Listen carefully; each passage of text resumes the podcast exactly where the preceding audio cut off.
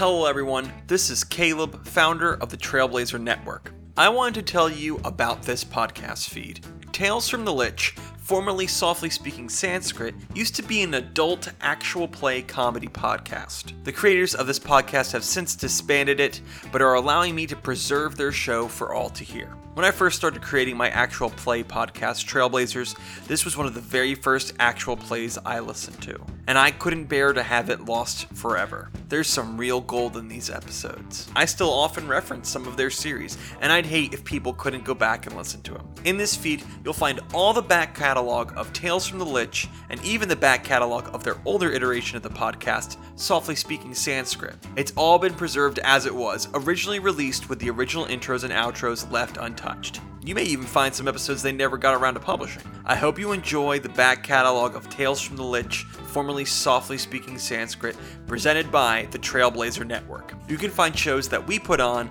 and more information at tblazer.net. That's the letter T, blazer.net. Enjoy!